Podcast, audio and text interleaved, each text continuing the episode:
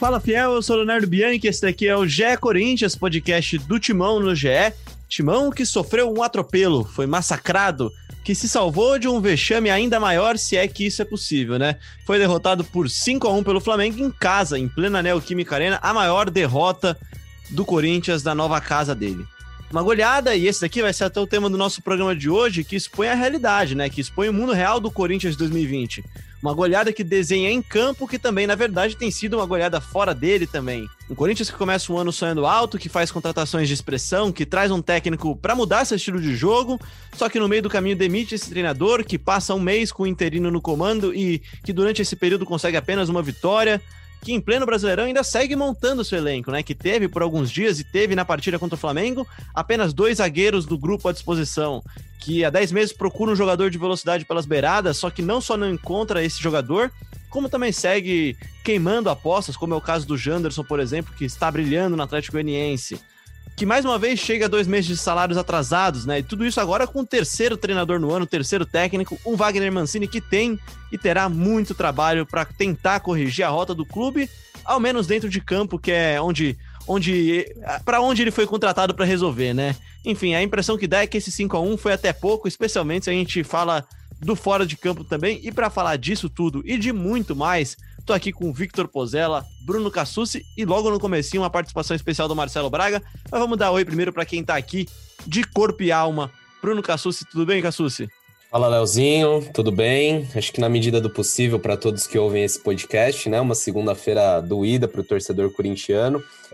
Não só pela derrota, não só pelo placar, pelas gozações que isso geram, pela preocupação da tabela, mas acho que pelo que simboliza, né? Você vê o que se esperava dos 2 maiores clubes de maior torcida do país e a distância que eles tomaram. Acho que essa derrota expõe muito isso, a gente vai falar no podcast. Eu sei que o clima não está muito para brincadeiras, mas eu queria fazer uma defesa aqui. Faz um tempo que eu não participo do podcast, fiquei alguns episódios fora. Mas percebam, voltei semana passada, trabalhei na quarta-feira, já fazia algumas semanas que eu não trabalhava, porque estava na cobertura das eliminatórias, assim como o Victor Pozzella, e o Corinthians ganhou na quarta-feira, depois de muito tempo, depois de 5 jogos.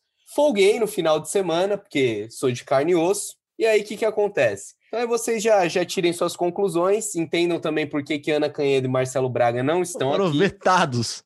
E assim, só uma última pincelada, Leozinho. Na sua apresentação, você falou até do Janderson, cara. Eu entendo que num momento como esse, a gente vá buscar explicações, tem uma análise até mais acalorada, mas, cara, não é o Janderson que vai resolver o problema do Corinthians. Sem dúvida. Seria o Janderson. Mas é um exemplo de que foi queimado, né?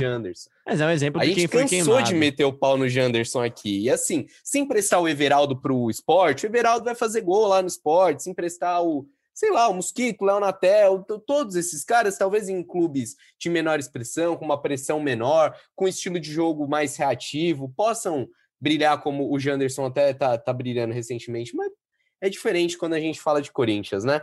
Dito isso, bom dia, boa tarde, boa noite. Vou passar a bola para o Pozzella, que senão já me empolgo aqui, já fico falando demais. Vai lá, Pozzella, brilha então. Depois dos vetos a Ana Canhedo e Marcelo Braga, o Marcelo Braga vai dar uma participaçãozinha aqui sim.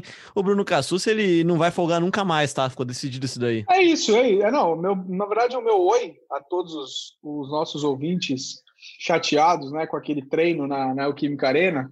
Um treino com um visitante nada indigesto, eu diria. Eu queria dizer ao Carlos Augusto Ferrari, que é o chefe do nosso site, GE.globo, ao Adilson Barros, que é o nosso chefe também de produtores de conteúdo jornalístico dentro da área de esportes, na redação da TV Globo São Paulo, que o senhor Bruno Cassucci, este grande pequeno homem, não terá mais folga. Em nome de todos os nossos ouvintes, eu venho aqui para dizer isso, esse é meu oi, só isso, porque do jogo mesmo já falaram bastante, aquele massacre em Itaquera. Para começar então esse programa, antes da gente falar nós mesmos aqui, nós três aqui, vamos trazer então o Marcelo Braga, que foi quem acompanhou em loco a maior goleada já sofrida pelo Corinthians na Neo Química Arena, e ele mandou um áudio para a gente, vamos ver o que ele tem a dizer, é uma visão legal de quem esteve na arena e dá alguns pontos interessantes para a gente começar a bater nosso papo aqui. Fala amigos, tudo bem? Tô de folga nessa segunda-feira, mas pausei a minha série aqui para mandar esse áudio. Espero que ele contribua na discussão de vocês. A maior derrota da história do Corinthians na Neo Química Arena, 5-1 para o Flamengo, um placar merecido. O Corinthians até jogou bem no primeiro tempo, equilibrou as forças, mostrou que estava vivo, que estava bem organizado, que tinha ideias de jogo.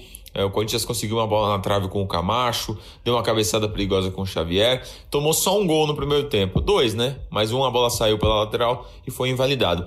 Mas tomou só aquele gol do cruzamento no setor do Fagner, que o Lucas Piton foi engolido pelo Everton Ribeiro. A sensação é que o Corinthians já vinha num decréscimo ali nos minutos finais. O Otero já não conseguia contribuir nem na marcação, nem na recomposição, nem na pressão. Eu achava que o Wagner Mancini ia mexer no intervalo, mas ele voltou com o mesmo time. Em poucos minutos o Flamengo conseguiu dominar o Corinthians, abriu 3-0 e terminou o placar com 5-1.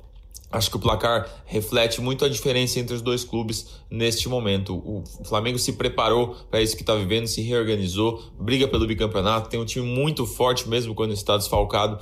E o Corinthians é o que a gente vem dizendo há meses aqui. É um catado, um time de reforços que não deram certo, de reforços que ficam pouco tempo, depois são emprestados, de folha salarial alta, com 3 técnicos na temporada, com 2 meses de salário atrasado. A bagunça é grande no Corinthians e nesses momentos se reflete. Acho que o Wagner Mancini deu azar. Se ele pega um time mais fraco nessa rodada, ele ia conseguir sua primeira vitória em casa, uma segunda vitória consecutiva, algo que não aconteceu nesse Campeonato Brasileiro ainda. E o Corinthians, pouco a pouco, ia começar a ganhar confiança para evoluir dentro da competição. Agora que tomou 5-1 do Flamengo, um dos candidatos ao título, tem uma sequência difícil também. Vai pegar o Vasco fora de casa e depois o Internacional em casa, mais um time muito forte nessa competição. O cenário para o Corinthians nesse momento do Campeonato Brasileiro é bem complicado e acho que precisa aparecer gente para falar. André Sanches não dá uma entrevista há um mês desde que o Thiago Nunes saiu. O Corinthians não tem um diretor de futebol que fale, né? O Duílio Monteiro Alves saiu, deixou o Jorge Calil e o Eduardo Ferreira, que não dão entrevista. E o gerente de futebol, Wilson, que também passa desapercebido pelo clube desde o início da chegada, né? Desde que ele foi promovido a esse cargo, não fala também com a imprensa, não se manifesta. Talvez por isso o Cássio saiu de campo dizendo que ele virou um escudo do clube e ele não está aguentando mais. Tem tanta coisa nessa fala inicial do Marcelo Braga que aqui tem o tema para o podcast inteiro e até a gente pediu esse áudio para ele por causa da brilhante análise dele, que diz, né, que essa derrota por 5-1, além do vexame em campo, Pozzella, ela expõe também várias lacunas e vários buracos e várias falhas fora de campo também, especialmente aí, assim, aumentado à quinta potência, que é o número de gols, quando você se compara com um time que do outro lado fez exatamente o oposto do Corinthians nos últimos 5 anos, que se estruturou, que arrumou a casa, mas enfim, isso é papo pro GE Flamengo, podcast do Flamengo. A gente não vai ficar falando aqui de como o Flamengo é bem organizado, de como todo mundo do time é bom de bola, todo mundo pega a bola, parece que vai fazer golaço, enfim, isso deixa pro GE Flamengo. Vamos falar do GE Corinthians. Eu queria começar falando do silêncio da diretoria de futebol do Corinthians, que no momento é um vazio também, né, Pozzella? É, mas assim, Léo, eu diria que... O que eles têm a dizer, cara? Sim, na boa. Óbvio que eles têm que falar, eles têm que ser posição, né, da diretoria. O André, principalmente, tem muito o que dizer. Mas, assim, depois dessa derrota para o Flamengo, depois daquele depoimento do Cássio, muita gente cobrando, né? Pô, cadê o Wilson? Cadê o Eduardo Ferreira? Cadê o Jorge Calil? Assim, surpreende, óbvio que eu não concordo, eu discordo, sim, eles deveriam falar, mas surpreende alguém que eles não estejam falando, que eles não falem? Não surpreende ninguém, assim, não é novidade, né? A gente não está iniciando um trabalho de uma diretoria, na verdade a gente está terminando, né, e a gente sabe como é que funciona, assim, o Andrés fala quando ele julga ser oportuno, a última vez que ele falou foi depois da demissão do Thiago Nunes. Desde então, nunca mais falou, como o Braga bem disse. O Edu Ferreira não fala, o Wilson ninguém vê, ninguém sabe onde está, ninguém sabe o que ele faz. O André Calil... falou também depois da derrota para o Ceará, né? Ele falou também falando da chegada do Mancini, né? Ah, sim, falando sobre esqueci disso daí, mas falou também, Verdade. Mas assim, cara, eu acho que o problema não é se fala ou não fala, é o trabalho que fazem, é a folha salarial do Corinthians. Para mim, um exemplo claro assim, é a contratação do Otero, um jogador fraquíssimo, péssimo jogador, não contribui em nada. Ontem, ele marcando o Felipe Luiz era de dar pena, ele não conseguia fechar uma linha, o Mancini dá várias dicas, né? Durante a... ele não volta, ele tem um estilo de jogo muito peladeiro, Não é nada pessoal contra o Otero, não, pelo amor de Deus, pode ser uma pessoa muito legal. Estou falando do profissional. Não é um jogador que poderia vestir a camisa do Corinthians. Aí você pega o Fagner, não diminui um cruzamento. O Felipe Luiz ontem desfilou na área Corinthians, o Everton Ribeiro, o Vitinho. O Vitinho parecia o Maradona. E estamos falando do Vitinho, um cara super questionado. Enfim, o time tem 1 milhão de problemas. Aí, rapidinho, vamos lembrar dos gols. O que é o Piton perdido na marcação com o Everton Ribeiro? O que ele foi fazer naquela bola? O que é o Everaldo no escanteio, do gol do Natan? O que é o Everaldo naquele escanteio? O que é o Xavier errando um passe no quarto gol, na saída de bola? E para finalizar, o Gabriel, dando um presentinho pro Arão. Gabriel, é muito simbólico que o Gabriel encerre assim, com um erro bizonho, né, cara? Até tava fazendo tempo real, eu coloco lá. O Gabriel só tinha o Arão na frente dele e ele acertou exatamente no pé do Arão. Ele tentou dar um passe embaixo das pernas do Arão. O time perdeu de 4-1. O Gabriel, que tem suas limitações, ele tentou passar a bola debaixo das pernas do Ilharão, que cortou o passe e saiu o gol. Pelo amor de Deus, cara. Eu acho que a gente olhar mais para essas figuras com que a gente está falando, sobre o que a gente está falando, diz muito mais sobre a diretoria do que eles virem e falarem qualquer coisa, encontro da sereia, e, mas o time, isso, aquilo. E para finalizar minha linha de raciocínio aqui, rapidinho, eu nem acho que foi assim, tão ruim, tá, o jogo do Corinthians. Já vi jogos piores na temporada. Sinceramente, acho que pelo menos esboça algum sinal assim, de que respira por aparelhos. Porque o time criou bastante, o Hugo foi bem no jogo, óbvio que não pode tomar... Olhada, ela parece mais feia fora de campo do que dentro, né? Porque dentro de campo jogo... foi assim, um jogo que mostra exatamente a diferença entre os dois elencos mesmo, entre dois times, um time pronto e um, como disse André Rizek, um catadão.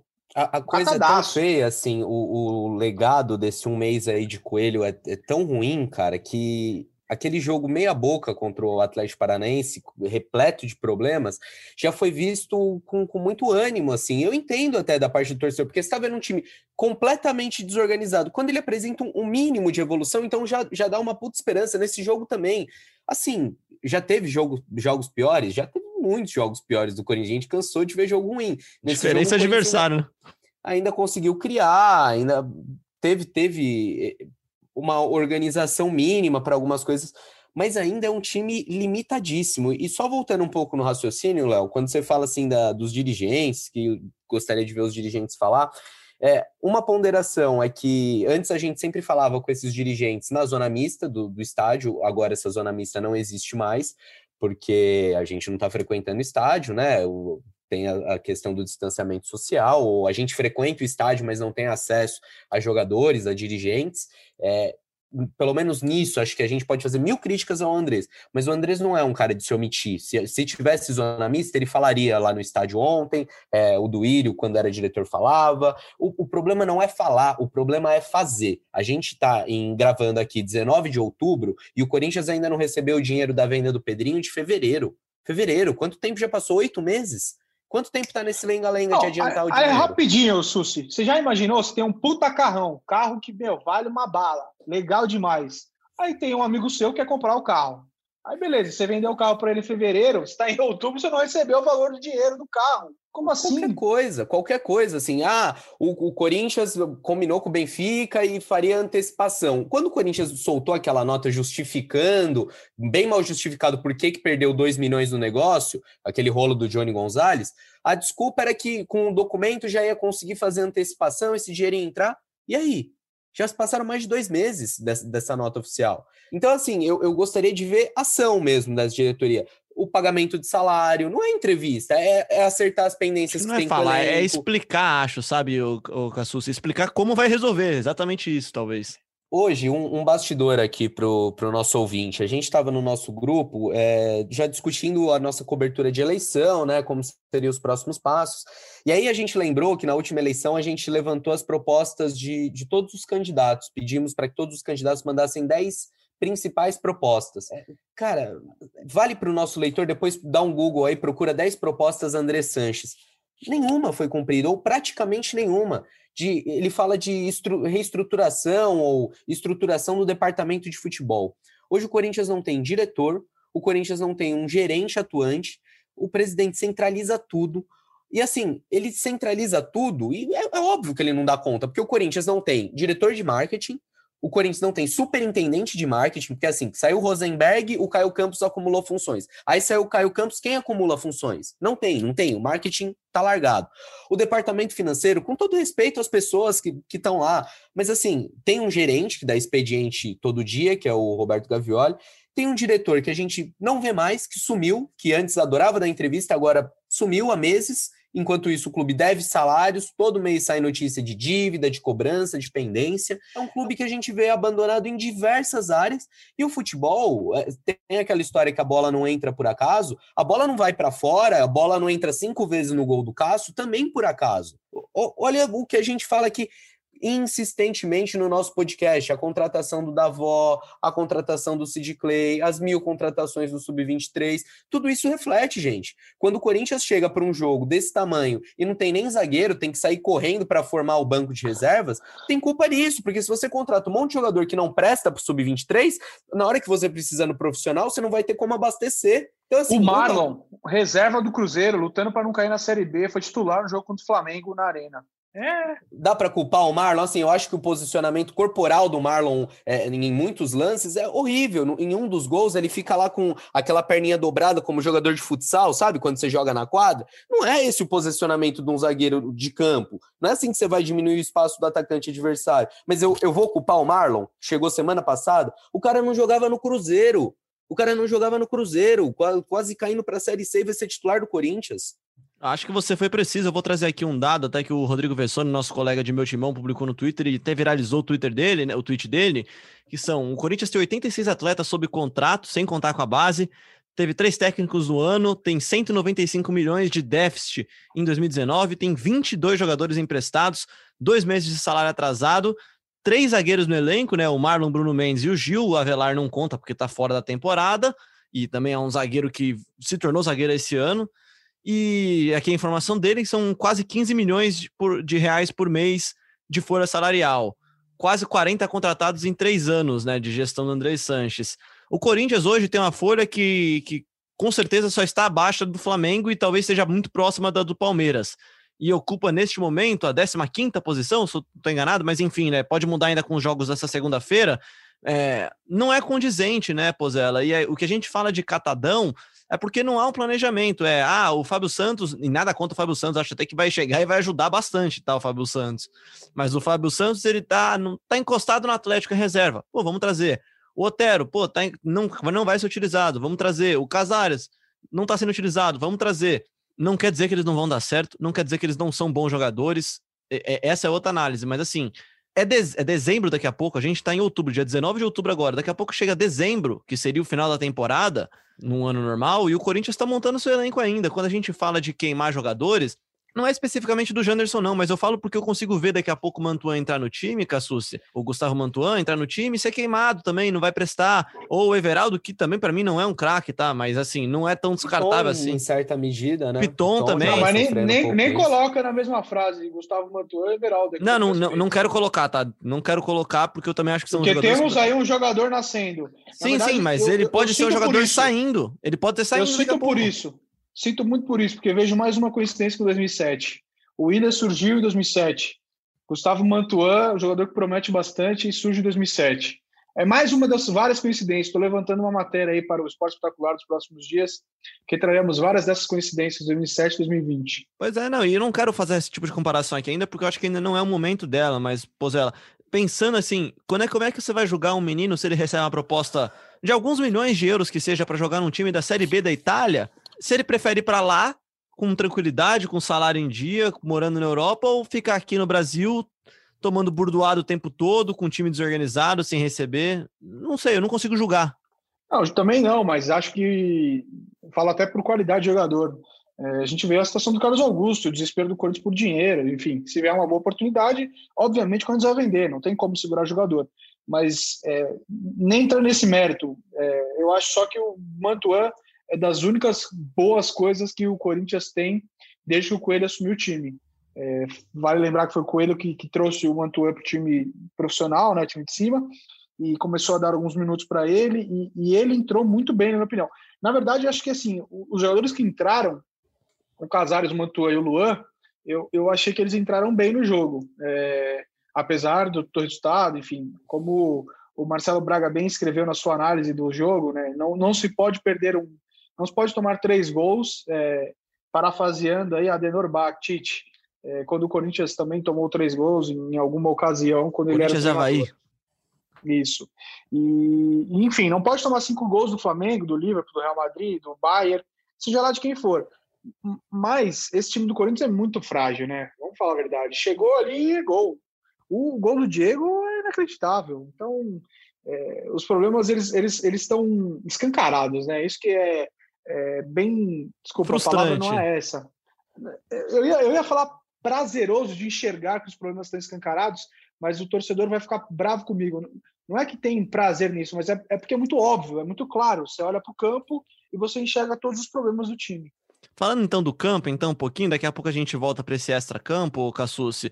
Eu senti numa coletiva do Mancini, mais uma boa coletiva do Mancini na minha visão, tá? Eu decupei a coletiva, né? Decupar é quando a gente fala no jornalismo, transcrever a coletiva, né? Eu transcrevi a coletiva em tempo real e na hora eu não prestei tanta atenção nas respostas, depois eu fui dar uma lida melhor, até na matéria do Marcelo Braga. Mais uma vez, uma coletiva para mim muito boa do Mancini. Ele conseguiu ler vários dos problemas do time, ele dá várias, para mim, diretas, não é indiretas, ele dá várias diretas, acho que uma delas é no Otero mesmo, que o Pozzella fala, né, de displicência de marcação mesmo, de largar, de não acompanhar até o final.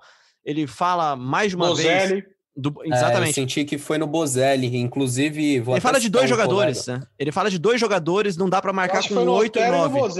Ele fala, não dá pra marcar com 8, 9 jogadores e ter 2 jogadores na frente descansando, porque isso desgasta o time. E aí, pra completar, assim, pra mim ele é preciso nisso.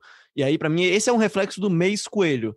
Ele fala que o time não pode tirar as coisas da própria cabeça, que há uma organização, né? O time não pode decidir, vou atacar agora com tudo, porque com um time tão bom quanto o time do Flamengo, num gramado tão bom quanto o da Arena Corinthians, algo que o Flamengo não encontra em lugar nenhum no Brasil, nem no seu próprio estádio, o Flamengo passeou no segundo tempo, e foi fácil para o Flamengo.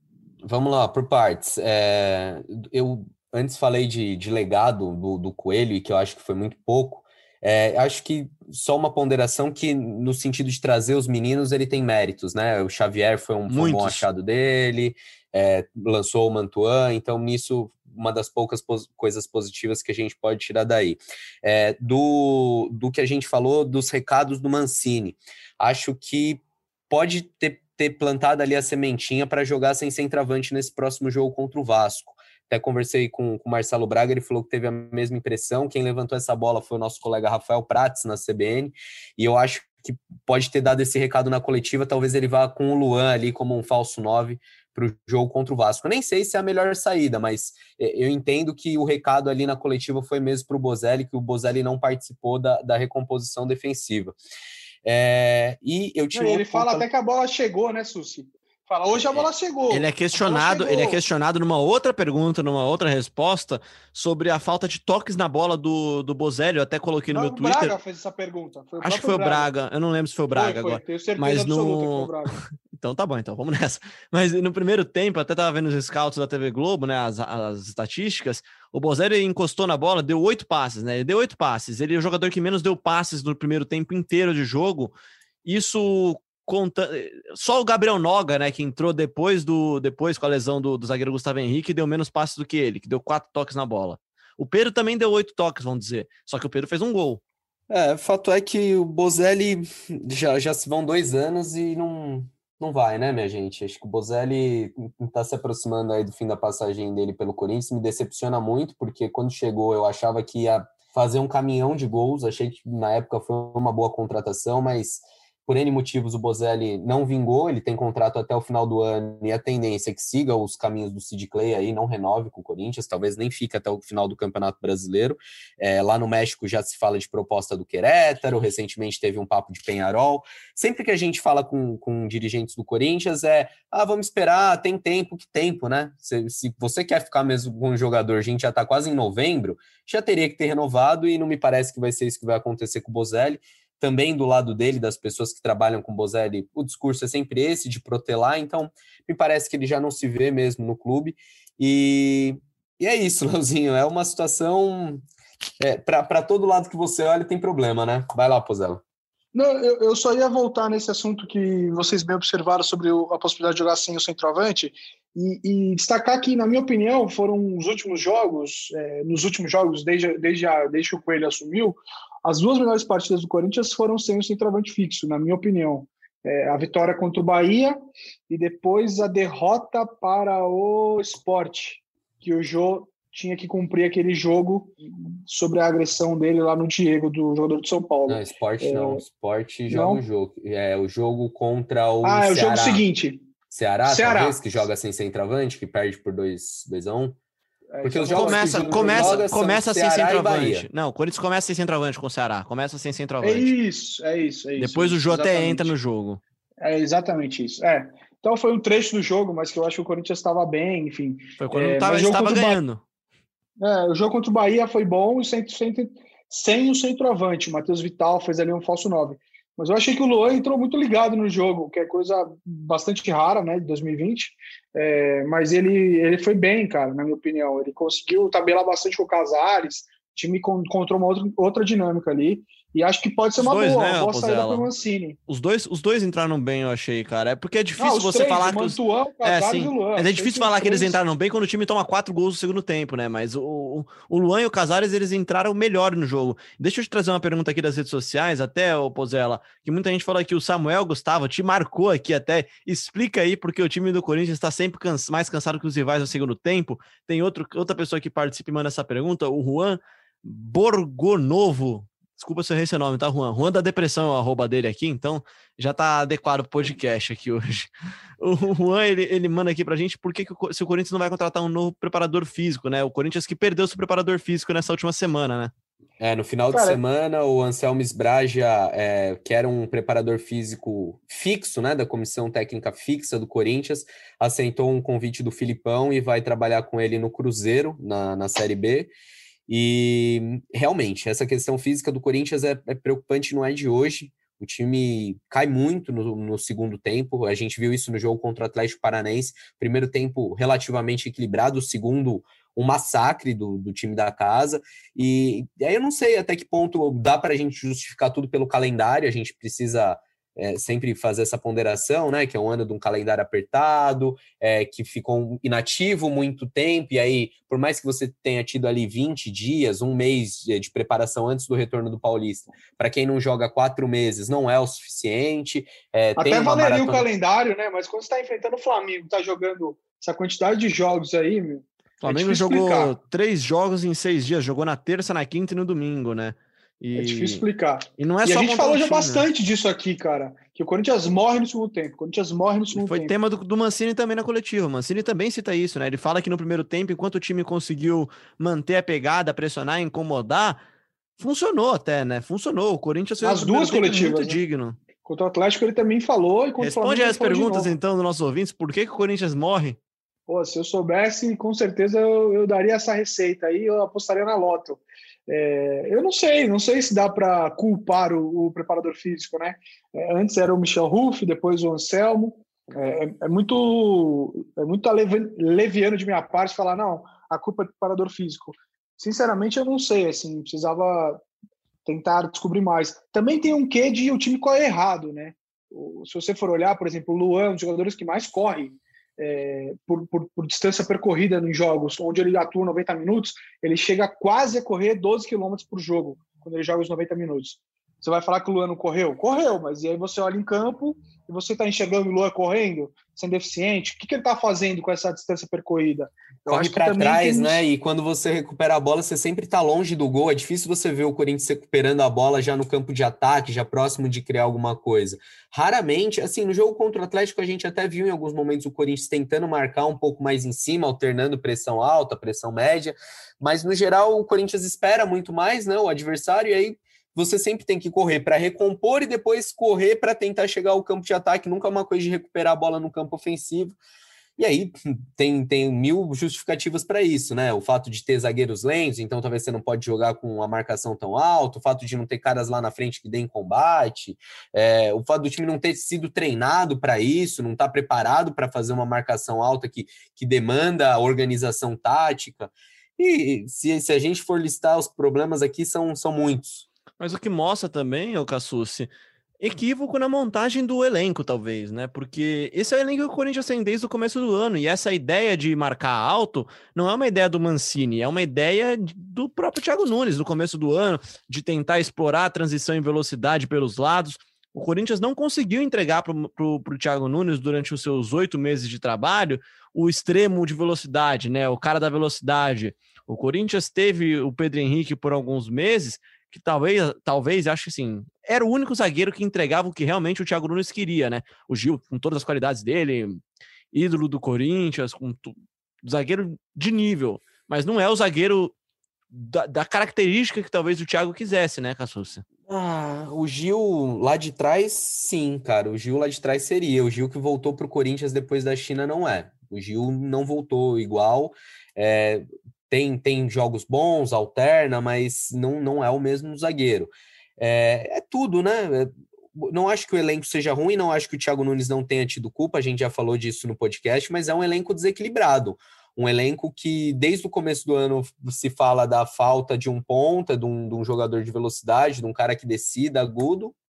E, assim, o Corinthians vai contratando. Contratou agora um lateral esquerdo, já contratou meia, já contratou 20 jogadores para o Sub-23, mas até agora não conseguiu encontrar um pontinho ali, rabisqueiro, como a gente fala, né? Um cara para fazer uma fumaça no ataque, até agora não encontrou esse cara, e já estamos no final de novembro, de outubro, desculpa. É um elenco desequilibrado. Eu ainda insisto que eu não acho esse elenco do Corinthians ruim. Se você for olhar o elenco de times que estão lá em cima, do Fluminense, do Santos, cara, o Santos, o banco de reservas do Santos, naquele jogo contra o Corinthians, inclusive na Arena, se passa na rua, metade, ninguém conhece metade do time. Então, assim, falar que o elenco do Corinthians é horrível, não é um dos melhores, não é um elenco para ser campeão, mas não é esse elenco para fazer campanha de 15º, 14º colocado. Então, Xuxa, mas aí eu te pergunto, você acha que ser desconhecido, eu acho que não necessariamente está relacionado ao futebol que eles praticam. O Fagner é um jogador de Copa do Mundo, o Gil é um jogador de seleção brasileira, mas o futebol que eles praticam hoje, será que hoje o Pará é pior que o Fagner? Eu não estou discutindo a carreira. É que num contexto mais organizado ele funciona melhor, Pozzella, mas será, é pior. Será que o Luan está jogando menos que o Gil? Não sei, cara, sinceramente. O Jobson é melhor que o Cantígio, que é melhor que o Xavier, que seja, não é. Não acho que o Piton, que é um bom volante, mas é tão melhor do que os que tem no Corinthians. Quando a gente fala de Santos, tem a comparação com os pontas que acaba sendo... Não, aí qualquer outro time, o Atlético Goianiense, meu povo. O Atlético Goianiense tem uma organização que o Corinthians não tem. Não, sem dúvida, é um time muito bem organizado. Mas vocês puxaram um bom tema, até, tá, gente? Então eu vou trazer também a pergunta aqui do Jefferson para vocês seguirem nele até, porque o Jefferson fala assim, pô, como é que alguém consegue enxergar a evolução, o ponto positivo depois de um dos maiores vexames da história do clube? Falou que o 5-1 dentro de casa anula qualquer contexto sobre como é que foi o jogo. E tem mais gente que fala isso daqui também, né? O Gui Torres brinca aqui que a Neo Química Arena deveria dar antidepressivo para quando puder voltar a assistir os jogos no estádio. Mas assim, puxando aqui a mensagem do nosso amigo ouvinte Jefferson, se tem ponto positivo com esse elenco que o Cassucci falou, e eu também concordo com ele, não é fraco o elenco, com que o Corinthians, em alguns pequenos momentos com o Wagner Mancini nessas 2 partidas e pouco mais de 7 dias de trabalho, tem ponto positivo? Tem para onde evoluir, não tem, Pozzella? Cara, eu acho que o elenco não é tão ruim, mas é ruim. Por que é ruim? Porque é desequilibrado. Porque o futebol hoje ocupação de espaço. O Corinthians tem um ótimo time de pebolim, eu já falei aqui 1 milhão de vezes. Se você colocar parado Ramiro, Camacho, Fagner, Gil, todo mundo parado, puta, esse time é muito bom. Cantilho, que para marcar parece que precisa ir até a Bogotá e voltar. Enfim, você coloca esses caras paradinhos, é um time bom. Mas jogando, eu nunca vi esse time ser bom. Para falar a verdade, eu vi 3 jogos no ano. 45 minutos na Flórida, Corinthians e Botafogo de Ribeirão Preto, estreia do Paulista, e Corinthians e Santos no Paulistão 2-0. Para mim foi só isso. E Corinthians e Ponte Preta, segundo tempo também foi bom, todos com o Thiago Nunes. Então, assim, eu acho que tem sim para onde evoluir. Eu acho que o Mancini tá fazendo um trabalho bom, tá melhorando um pouco a equipe, conseguiu resistir ao Atlético Paranaense, apesar de tudo, ganhou 3 pontos. O primeiro tempo contra o Flamengo foi equilibrado. Se o Camacho faz aquele gol ali que a bola bateu no travessão, o jogo poderia ser bem diferente do que foi. Eu acho que sim, tem para onde evoluir, tem sim, mas assim, não consigo imaginar nada além de um 8º lugar com muita honra pro Corinthians. Putz, mas o 8º lugar é lucro na atual situação, né? Galera assinaria agora isso daí, tá? Nossa, se eu colocar o contrato lugar... aqui, a galera assina agora. Não, mas é porque eu acho que o time luta para não cair. Esse é o campeonato do Corinthians. É terminar em 13º e falar, ufa, que bom. Então, uma pergunta que é um pouco uma provocação também, partindo dessa ideia de que luta para não cair. Vocês acham que o Corinthians foi com a guarda muito baixa para cima do Flamengo? Em vez de querer ir para trocação, não era melhor... talvez fechar a casinha, aguentar um pouco mais? Eu achei que o Corinthians... é feio, né, falar isso, dentro de casa, precisando do resultado, mas será que não era momento de esperar um pouco mais e de não querer brigar de igual com o Flamengo? Essa pergunta é até a pergunta da Patrícia, tá? A Patrícia Castro aqui, que sempre participa com a gente, fala que se não acha que o Corinthians entrou muito exposto.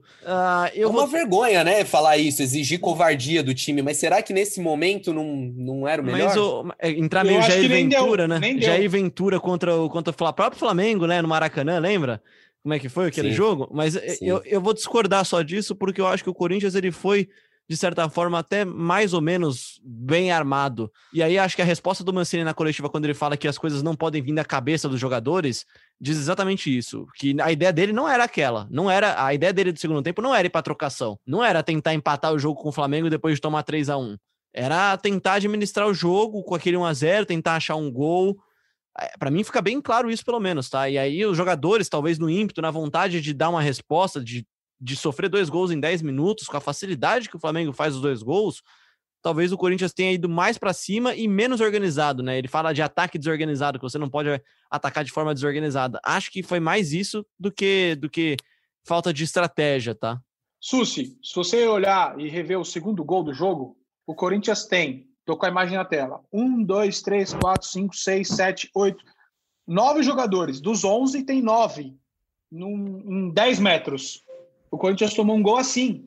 Com 9 jogadores, em uma linha totalmente bagunçada, 2 linhas bagunçadas, em 10 metros. E o Corinthians tomou o gol do Vitinho. O Vitinho domina a bola, olha, vê onde o Cássio tá e faz o gol. Eu não acho que o problema tenha sido a postura de trocação, assim.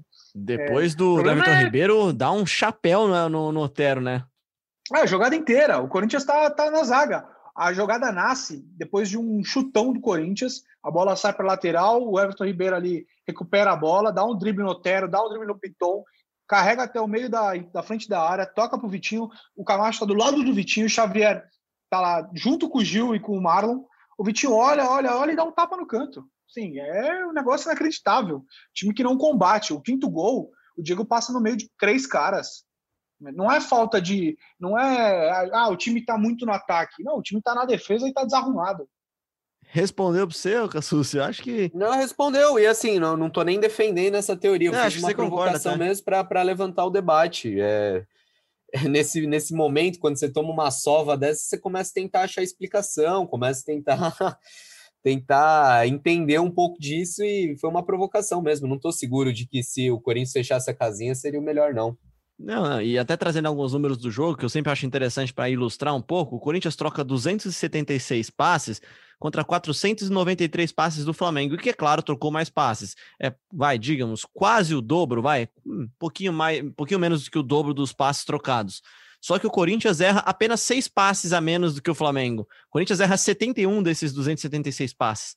O Flamengo erra 76 passes. 2 desses passes errados originaram gols, né? Foram origens de gols, né? Um deles do Gabriel, que é um passe que a gente já comentou aqui. Eu não vou ficar individualizando crítica, porque eu acho que não é um erro de um ou outro jogador. E aí, até para a gente já encaminhando já mais para a parte final do nosso programa, o último, mas não menos importante assunto do nosso programa, falando de Corinthians e Flamengo, é Cássio, né? O Cássio deu uma declaração muito forte no final do jogo, né? Na entrevista para a TV Globo, naquela saída do jogo lá. Eu, particularmente, admiro dele ter ido falar. Não é todo jogador que vai lá falar, tá? Quando toma 5 gols, ainda mais o goleiro tomar 5 gols. E ele dá vários recados, né, Cassucci? Me pareceu que não foi algo pensado, assim, me pareceu não, e também um pouco do fruto da apuração nossa, assim, não é que o Cássio já estava pé da vida e quis ir lá falar, são várias coisinhas, assim, que vão juntando, e aí quando você toma 5, você sai espumando, né, você sai pé da vida, mas com todo mundo que eu falei, não é que o Cássio esteja pensando sair, que o Cássio queira sair. O que acontece é que realmente os últimos momentos estão sendo muito difíceis. O Cássio, se vocês forem puxar, é sempre o cara que dá a cara a tapa nesses momentos. Foi o Cássio que foi dar entrevista coletiva depois que a gente deu aquela matéria sobre as insatisfações com algumas práticas do Thiago Nunes. É o Cássio que vai falar de salário atrasado. É o Cássio que é chamado para dar coletiva quando o time sofre uma eliminação, quando o time sofre uma derrota vergonhosa. E acho que ele foi cansando de tomar essas pancadas. Aquela situação no aeroporto, pelo que me disseram, pegou muito o Cássio. Ele tinha vivido lá em 2013 aquela invasão ao CT, mas fazia muito tempo que não sentiu que era isso de dedo na cara, de cobrança de torcida, e ele acostumado com o status de ídolo, com essa posição, tomar aquela cobrança, sentiu. Passa um tempo, ele vê já comentaristas, parte da mídia debatendo Cássio ou Walter, que com todo respeito, acho que esse debate não existe nesse momento, por mais que o Cássio em alguns momentos fale, por mais que o Walter seja um bom reserva, acho que não é pertinente esse debate, por tudo que o Cássio representa, não só pela história, mas pela liderança hoje no elenco, pelo que ele é como goleiro. O Cássio comete falhas, tem problemas para jogar com o pé, mas eu não teria dúvida de, no par ou ímpar, escolher o Cássio em vez do Walter. Acho um melhor goleiro, acho que na hora que o bicho pega é o Cássio que decide. Então acho que tudo isso também foi deixando o Cássio insatisfeito, foi deixando o Cássio chateado. Mas, do que tem de apuração, não existe uma preocupação do Cássio sair, não existe esse pensamento na diretoria, e também da parte do Cássio não existe esse desejo no momento. Pozzella, o André Campos, ele fala aqui, né, participando também com a gente com o hashtag GE Corinthians, ele fala que na opinião dele o Cássio está sendo muito exposto por não haver ninguém no departamento de futebol que assuma essa bronca. Aí ele fala um pouquinho do que a gente falou aqui, de não ter muitas pessoas que falam, a não ser o Andrés, ele isenta o Andrés dessa parte de falar mesmo, e aí é verdade mesmo, o Cassucci falou, ele tem razão. O Andrés sempre bota a cara a tapa mesmo para falar. Você acha que o Cássio está muito exposto, ele tem razão de reclamar? Eu acho várias coisas, até fui anotando aqui enquanto o Cassus falou, mas respondendo objetivamente sua pergunta, eu acho sim que ele está muito exposto, eu acho sim que ele de repente poderia aproveitar toda a amizade que ele tem com o Wilson, que foi um cara que ajudou muito ele no passado, quando ele viveu momentos muito delicados, e conversar com o Wilson para de repente... o que ele de repente falou no microfone ali, acho que é sempre muito legal quando o jogador fala, verbaliza o que ele está pensando, o que ele está sentindo. Eu sou super a favor sempre da fala, né? Porque acho que assim a gente consegue compreender melhor tudo que a gente vê e vive. Eu acho que ele poderia falar para o Wilson aparecer mais, o Wilson de repente atuar de maneira mais enfática, mais consciente, mais precisa, porque o Wilson, a gente não sabe o que o Wilson faz no dia a dia, sinceramente. O Wilson comete várias falhas pequenas no dia a dia, coisinhas pequenas de bastidores, digo isso por apuração minha, e o Wilson precisava dar a cara a tapa, tal qual o Cássio faz aí há muito tempo, e aí eu faço ponderações sobre tudo aquilo que o Cássio falou. Eu discordo da parte Walter ou Cássio, que não cabe uma discussão sobre a titularidade, apesar de reconhecer o Cássio como o maior goleiro de todos os tempos da história do Corinthians. Eu acho que hoje o Walter merecia uma sequência. O Cássio é um baita goleiro, enfim, não preciso ficar falando sobre ele. Acho que ele é fantástico, tudo que ele já fez e ele já mostrou o que é. Mas acho também que o futebol vive de momentos. Assim, hoje em dia, talvez os últimos 2-3 jogos ele não tenha falhado, mas se você recuperar, ele falhou em vários outros jogos. Botafogo, São Paulo, bolas são defensáveis que ele não tem pegado, que ele não tem conseguido fazer a defesa. Então, até pelo jogo que o Walter fez, pela qualidade do Walter, que é um ótimo goleiro reserva, eu acho que valeria sim, até para deixar o Cássio um pouco mais calmo. Visivelmente, o Cássio está em uma situação de pressão extrema, ele está numa panela de pressão com feijão dentro, a qualquer momento vai explodir. Então, assim, eu acho que a pressão do Cássio com ele mesmo é muito grande. E, por outro lado, eu acho que é natural o Cássio ser o porta-voz, o Cássio ser o cara que dá a cara a tapa. É ele que está no clube há 8 anos, é ele que ganhou Libertadores, Mundial, é ele que ganhou Recopa, ganhou Brasileiro, só não ganhou Copa do Brasil. Mas, Pozzella, aí justamente esse cara que vai negociar salário atrasado, que vai ser o escudo do elenco, esse cara que assume todos os BOs, na hora que o bicho pega, você tira ele do time. E assim, esse elenco, a gente já sabe que houve insatisfação interna porque tiraram Ralf e Jadson, que eram jogadores que tinham muito menos condições do que o Cássio tem hoje. Aí no momento que o bicho tá pegando, você já tá cheio de problemas, você ainda vai arrumar mais um problema? No momento que o bicho tá pegando, o Cássio hoje... xingou o Daronco e tomou um vermelho, deixou o time na mão, né? Ah, mas depois do jogo... Não, ué. O Mancini chega na segunda-feira com seu carro piloto... E em 5 dias vai chegar e vai tirar o Cássio do time. Eu não sei, tá? Eu não tenho opinião formada ainda sobre isso, tá? Eu não tenho opinião formada sobre isso. Mas eu acho que assim, a discussão Walter Cássio, eu acho que pode existir sem nenhum problema. Eu só não acho que a culpa dos problemas do Corinthians são o Cássio, e não acho que sem o Cássio e com o Walter no gol seria absolutamente nada diferente. Acho que não seria nada diferente do que tá agora. Nada, fala-se do Cássio jogar com os pés, o Walter também não é nenhum lawyer. Eu acho que jogar com os pés é o de menos, sabe? Para mim o que mais me chama a atenção é Renato Kaiser cara a cara com o Walter na Arena da Baixada, o Walter pega. Hoje em dia o Cássio não tem pego nenhuma bola difícil desse nível. Desculpa, se eu estiver sendo um lapso de memória, por favor, vocês me ajudem a lembrar qual foi o último milagre do Cássio. Contra o Ceará. Contra o Ceará ele faz uma grande defesa antes de falhar, ele tava pegando bem. Ele faz uma boa defesa. Até coloquei no meu Twitter e depois foi cornetado que eu falei, pô, 2020, outubro, Cássio segue salvando o Corinthians. Porque ele faz... Mas assim, eu acho que a discussão que assim, ela é muito mais interna entre Cássio, Walter e Mancini, entre quem vai ser o goleiro de confiança dele, do que externa, porque acho que não é isso que tem feito o Corinthians perder jogos e muito menos que fez isso com eles tomar 5 gols. Mas em nenhum momento eu falei isso, pelo amor de Deus. Não, sim, eu entendo a insatisfação. Eu entendo essa insatisfação do Cássio e pensar, pô, só eu tô sendo cobrado. Acho que não é só ele, tá? Mas eu entendo ele pensar isso. É que quando você é o maior símbolo, naturalmente você vai ser o maior alvo. Isso é uma coisa muito orgânica. Quando você é a maior estrela de um time, você vai ser o mais cobrado. É natural. Quando eu vou no Barcelona, você acha que eu vou cobrar o Semedo? Vou cobrar o Piquet e Messi, pô. É justo cobrar o Semedo? Grandes poderes, grandes responsabilidades, né? É isso. Não tem como fugir dessa responsabilidade. Agora, o que eu acho é que falta um suporte da diretoria em relação ao Cássio. Agora, em relação à torcida, o Cássio está mais que acostumado com isso. Eu imagino que não seja nenhuma novidade. Ele ser o grande holofote para as críticas e para os elogios. Quem a torcida mais ama, quando a criançada quer uma camisa, quando a criançada quer uma peruca, quer conhecer que jogador? É o Cássio. E quando o time está mal, quem vai ser o mais cobrado? É o Cássio. Mas isso de tirar, cara, eu acho que hoje seria trazer um problema. Cara, imagina o que seria, ia render de debate, de discussão. O Corinthians já tá cheio de problema. Você mexer no gol hoje só traria mais problema, mais fumaça para o clube que não precisa disso agora. Por mais que talvez o momento técnico do Walter, a gente tem a amostragem de um jogo, porque o Walter não jogava mais de ano, talvez o momento técnico do Walter seja melhor. Mas vale comprar essa briga agora? Eu acho que não. É que tudo é uma briga. Se você chamar os dois, conversar e falar, pô, Cassião, a pressão tá enorme em cima de você, seu desabafo é legítimo, entendo tudo que você tá vivendo, o Valtão tá bem, é seu parceiro, treina todo dia, ele também é profissional, ele também espera por uma oportunidade para jogar. Não estamos falando de um gandula que tá indo lá no CT fazer favor. O cara ganha salário, ele tá indo lá treinar, ele é profissional e ele tá bem. Se você não tá tão bem quanto ele, é meritocracia. Desculpa, Cássio.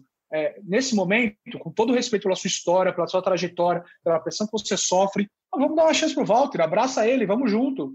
Eu não vejo assim um grande problema. Acho que a gente também problematiza muito situações que são normais no trabalho. A gente vive isso no nosso dia a dia. Por que os jogadores de futebol não podem viver também? Eu acho que a gente tem que normalizar cada vez mais esse debate. Quem está melhor tecnicamente, por mais que seja um dos maiores ídolos da história do clube. Eu acho que isso é saudável e faz parte. É que eu acho que a decisão nesse momento ela não é só técnica, eu acho que ela também tem relação com moral, tem relação com gerir grupo, e não que o Cássio vá ficar de biquinho e vá causar problema interno, mas junta tudo isso, o cara já tá de saco cheio do seu escudo, e ele é o escudo, a gente vê sempre que tem uma fase ruim, precisa de dar coletiva, é o Cássio que vai lá, que fala, e é normal, ele é o capitão do time, e aí o clube já tem tantos problemas, você tirar o cara agora, talvez passe a mensagem, por mais que não signifique isso, mas passa a mensagem de, ele é um dos culpados, então estamos tirando esse culpado, sabe? Eu acho que o Corinthians já tem um problema demais para arrumar mais um para a cabeça.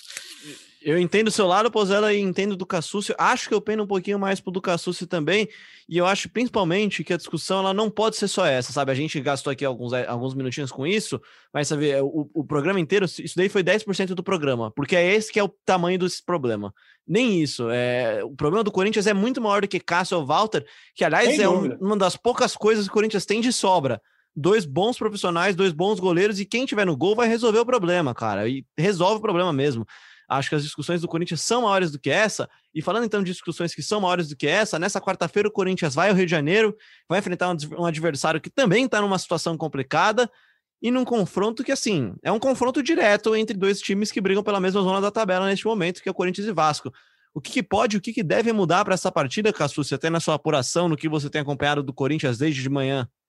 Então, Leozinho, o Corinthians vai ter alguns retornos, né? Tem a volta do Ramiro, tem a volta do Bruno Mendes. Por outro lado, a gente ainda tem o Jô machucado. Teve essa questão que eu falei da coletiva, que ali é mais uma impressão, uma sensação de que pode ter uma mudança no ataque em relação ao Boselli. Ainda é um Corinthians que a gente não tem muitas pistas. Enquanto a gente grava o podcast, o time está treinando. Fato é que vai mudar, né? E aí... A última vez que o Corinthians repetiu a escalação foi na final do Campeonato Paulista. Desde então, a cada jogo, um time diferente. Ajuda também a explicar por que esse time não tem uma cara. Acho que essa é uma das coisas que o Mancini vai fazer muito em breve, viu, Pozzella? Tentar dar uma sequência um pouquinho maior para um time. E se fosse você, Wagner Pozzella, apostar num time, qual time você gostaria de ver em campo já? Trazendo até as participações dos ouvintes, que mais de uma pessoa também concordou com você e falou sobre a questão de não jogar com o atacante, de jogar sem o atacante, de tentar mudar um pouquinho, né? Aqui o Walker Cunha Soares, ele fala uma coisa que eu tenho certeza que você não vai concordar, que já que o Otero só chuta, por que não utilizá-lo como atacante? Meu Deus, aí joga com a menos mesmo de vez. Não, eu voltaria com o Ramiro no time, continuaria com o Camacho no time, colocaria o Luan como atacante, tiraria o Otero, colocaria o Mantuan de um lado, o Léo Natel do outro, Camacho, Ramiro e o Luan como atacante.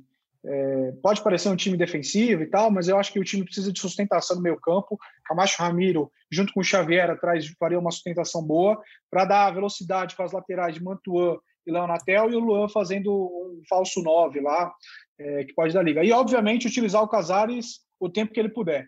Eu acho que ele é realmente muito bom, tecnicamente. Os últimos dois jogos, ele entrou muito bem. Na arena, no jogo contra o Ceará, deu um passe para o Fagner, né, que perdeu aquele gol de cabeça. E ontem, apesar do 5-1, achei que ele entrou bem no jogo também. Você falou de sustentação, é bom dizer que o Corinthians, no Brasileirão hoje, tem a defesa que está atrás só do Goiás e... Só do Goiás. É a segunda pior defesa do Brasileirão, está um pouquinho na frente do Bahia. É claro que os 5 gols ajudam nessa conta, não estaria entre as piores defesas se não tivesse sofrido 5 gols, só que sofreu os gols, né? Para fechar de vez... Só para falar da linha de defesa, desculpa que eu não falei. Fagner, voltaria com o Bruno Mendes, apesar da inconsequência, o Gil e o Piton. Já que o Fábio Santos ainda não tem condições de jogo, provavelmente. Então, vai, Cassucci. Fábio Santos está chegando no Corinthians, você gosta da contratação? Antes da gente encaminhar para eleições e fechar o programa. Sinceramente, não gosto não, porque... é um bom jogador para o vestiário, concordo. O Corinthians precisa de lideranças, concordo. Mas a que custo? Se a gente for justificar cada contratação assim... com essas pequenas coisas, mas o time é muito fraco mesmo, então qualquer reforço está valendo, o Sid Clay é uma porcaria. Mas assim, gente, olha o quanto o Corinthians está contratando, e contrata. O salário do Fábio Santos, talvez você possa pagar o bendito ponta aí, que não acha de jeito nenhum, né? Já que, mas talvez ele seja reserva do Piton, é para amadurecer o Piton. Então deixa um cara da base, sabe, gente? Porque não é a posição que mais precisa. O clube tá sem pagar salário. O clube está precisando de jogador em outra posição. Para que vai gastar no lateral? Mas assim, eu entendo da perspectiva de que precisa de líderes, da perspectiva de que é um cara experiente. Sobre esse ponto de vista, concordo. Acho que ele vai agregar. Eu só não sei se o custo-benefício vale a pena. Então, para fechar, fica com você essa peteca também, Cassucci. Fala de eleições para a gente, porque temos novidades, temos... coisas quentes acontecendo na política do Parque São Jorge essa semana, com a votação das contas do Corinthians, que não estão muito bem, né, digamos assim. Estão péssimas, né? O Corinthians não divulga desde o meio do ano as suas contas, os seus balanços, mas o que todo mundo diz, o que todo mundo comenta no Parque São Jorge é que a dívida do Corinthians já superou R$1 bilhão, e isso a gente não fala da Arena Corinthians, é só o clube. É preocupante, ainda mais se você considerar que ano passado teve um faturamento aí na casa de 450 milhões, então nem em 2 anos, nem em 2 exercícios você consegue pagar essa dívida. Isso mesmo se você destinar tudo que você arrecada para pagar a dívida, é muita coisa, uma dívida enorme. Mas essas contas que vão ser votadas são referentes ao ano passado. Então, assim, dá também um pouco da dimensão que o problema do Corinthians não é só essa gestão atual, sabe? E também não vai ser a eleição que vai mudar tudo no Corinthians, porque a gente tem um candidato de situação, que é o responsável por montar esse atual elenco, que é o Duírio Monteiro Alves, ex-diretor de futebol, mas os opositores são opositores sangue puro, digamos assim. O Augusto Melo já foi diretor da base do Corinthians, o Mário Gobi já foi presidente do Corinthians. Todos esses grupos são formados por pessoas que já estiveram nessa gestão, e em 3 anos de mandato de Andrés, a gente não viu uma oposição lá muito atuante, convenhamos, né? Essas contas estão sendo votadas agora em outubro, são contas referentes ao ano passado, olha o atraso disso. Teve a pandemia no meio do caminho? Teve a pandemia, mas poderia ter sido votado antes. Outros conselhos fizeram reuniões remotas, conselhos de outros clubes, o Corinthians não, e só adiou por conveniência política também, porque foi interessante, vamos deixando passar, evita desgaste. Então, assim, mesmo que as contas sejam reprovadas nessa terça-feira, e o que a gente ouve é que há uma articulação grande para que as contas sejam reprovadas, o impacto real disso no Corinthians vai ser muito pequeno. Porque, assim, o Andrés vai sofrer um processo de impeachment agora, 2 meses do fim do mandato. É mais uma cartada para tentar desmobilizar politicamente do que, de fato, uma ação. Né? É a simbologia que tem por trás disso, né? De ter uma reprovação de contas, contas com déficit aí de quase 200 milhões. Acho que a política se movimenta, é importante, o torcedor também está ligado nisso, mas... eu acho que o Corinthians merecia uma posição mais atuante, que também tem que assumir culpa por esse momento, tá? Lógico que a situação é a culpada, lógico que quem está no comando aí desde 2007 tem que ser apontado como culpado e como responsável também pelo que deu certo, pelo que deu errado. Mas a oposição do Corinthians poderia ter feito mais, né? Reprovar as contas faltando 2 meses para o fim do mandato me parece muito mais conveniência política do que, de fato, uma oposição que está preocupada em fiscalizar, em combater as coisas que estão erradas no clube. Bom, é isso. E para saber mais sobre a política do clube, né, a gente está se mobilizando aqui no GE, a cobertura dos nossos setoristas, da Ana, do Cassucci, do Braga, do Pozzella, para fazer uma cobertura bem legal das eleições do Corinthians, que acontece agora no final de novembro. Vai ser dura essa eleição, né, Pozzella? Vai ser fumegante, hein? Vai ser bom. Final de novembro nos reserva, com certeza, muita emoção nessa cobertura. Rapidinho, amigos, antes de dar tchau... acabo de ler uma notícia aqui no nosso site GE. Fora dos planos, o zagueiro Lucão é liberado para deixar o Goiás. Lucão, aquele que quase acertou com o Corinthians. Lembro-me bem que estávamos fazendo uma viagem quando começamos a apuração lá, eu e o Braga. Se não me engano, era a viagem do Thiago Nunes, no final do ano passado. Ele estava no Goiás, jogou só 5 vezes desde o ano passado, foi comunicado que não será mais utilizado. A matéria do Fernando Vasconcelos. Vocês gostariam de ver o Lucão vestindo a camisa do Corinthians? Cara, é mais um dos que vai chegar, daqui a pouco tá sendo emprestado. Sim, né? Chega aí pra contratar. Contrata gente que chega pra resolver problema, né, cara? Não dá pra você viver de oportunidades de mercado, né? Que é a palavra mais repetida no Parque São Jorge, nos corredores do CT Joaquim Grava. Cassucci, aquele abraço, hein? Aquele abraço, Leozinho, vamos que vamos, mais um dia corrido aí na cobertura do Corinthians. Você falou de eleição, fiquem ligados porque em breve teremos entrevistas com os candidatos aqui, estamos vendo a viabilidade de um debate, os próximas semanas, já que a eleição é 28 de novembro, pouco mais de um mês aí para a eleição. Então, as próximas semanas prometem aqui no podcast GE Corinthians. É isso, espero que a gente tenha conseguido passar limpo. Tinha tanta coisa para falar, né, Cassucci? Tanta informação, tanta apuração também de vocês, tantos fatores que foram se arrastando ao longo do ano, e acho que esse jogo acabou, de certa forma, tatuando um pouquinho desse 2020 do Corinthians, né? Ele exemplificou, desenhou um pouquinho melhor de todos os problemas do time, talvez de algumas qualidades, enfim, várias coisas, né? É isso, Léo, às vezes a gente fica repetitivo aqui, né, mas é preciso falar, tem muita coisa que vai passando, o torcedor vai esquecendo, há pouco tempo atrás tinha gente caindo na ladainha aí de mandarim, né, de naming rights, todo mundo muito empolgado, vendo mil maravilhas, e infelizmente a gente tem que fazer o papel de chato aqui, apontar os problemas, os defeitos, porque só analisando e corrigindo eles o Corinthians vai para frente. Mas vamos que vamos, quarta-feira tem jogo com o Vasco, quem sabe a reabilitação comece aí. E você vai trabalhar nesse jogo, já tá escalado já também, a gente já comentou isso daqui, né, Pozzella? Grande abraço também pro Victor Pozzella, que tá aqui também, o Pozzella faz o nosso papel aqui de debatedor, cara, a gente joga a bola pra ele, ele devolve, de vez em quando devolve um passe à lá Gabriel. Que isso, aí não, só toco de calcanhar igual o Dr. Sócrates, pô. Às vezes ela vem meio mais rápida, né? O gramado tá molhado. Aliás, que delícia, né? Pros rivais do Corinthians jogar na Arena Corinthians, né?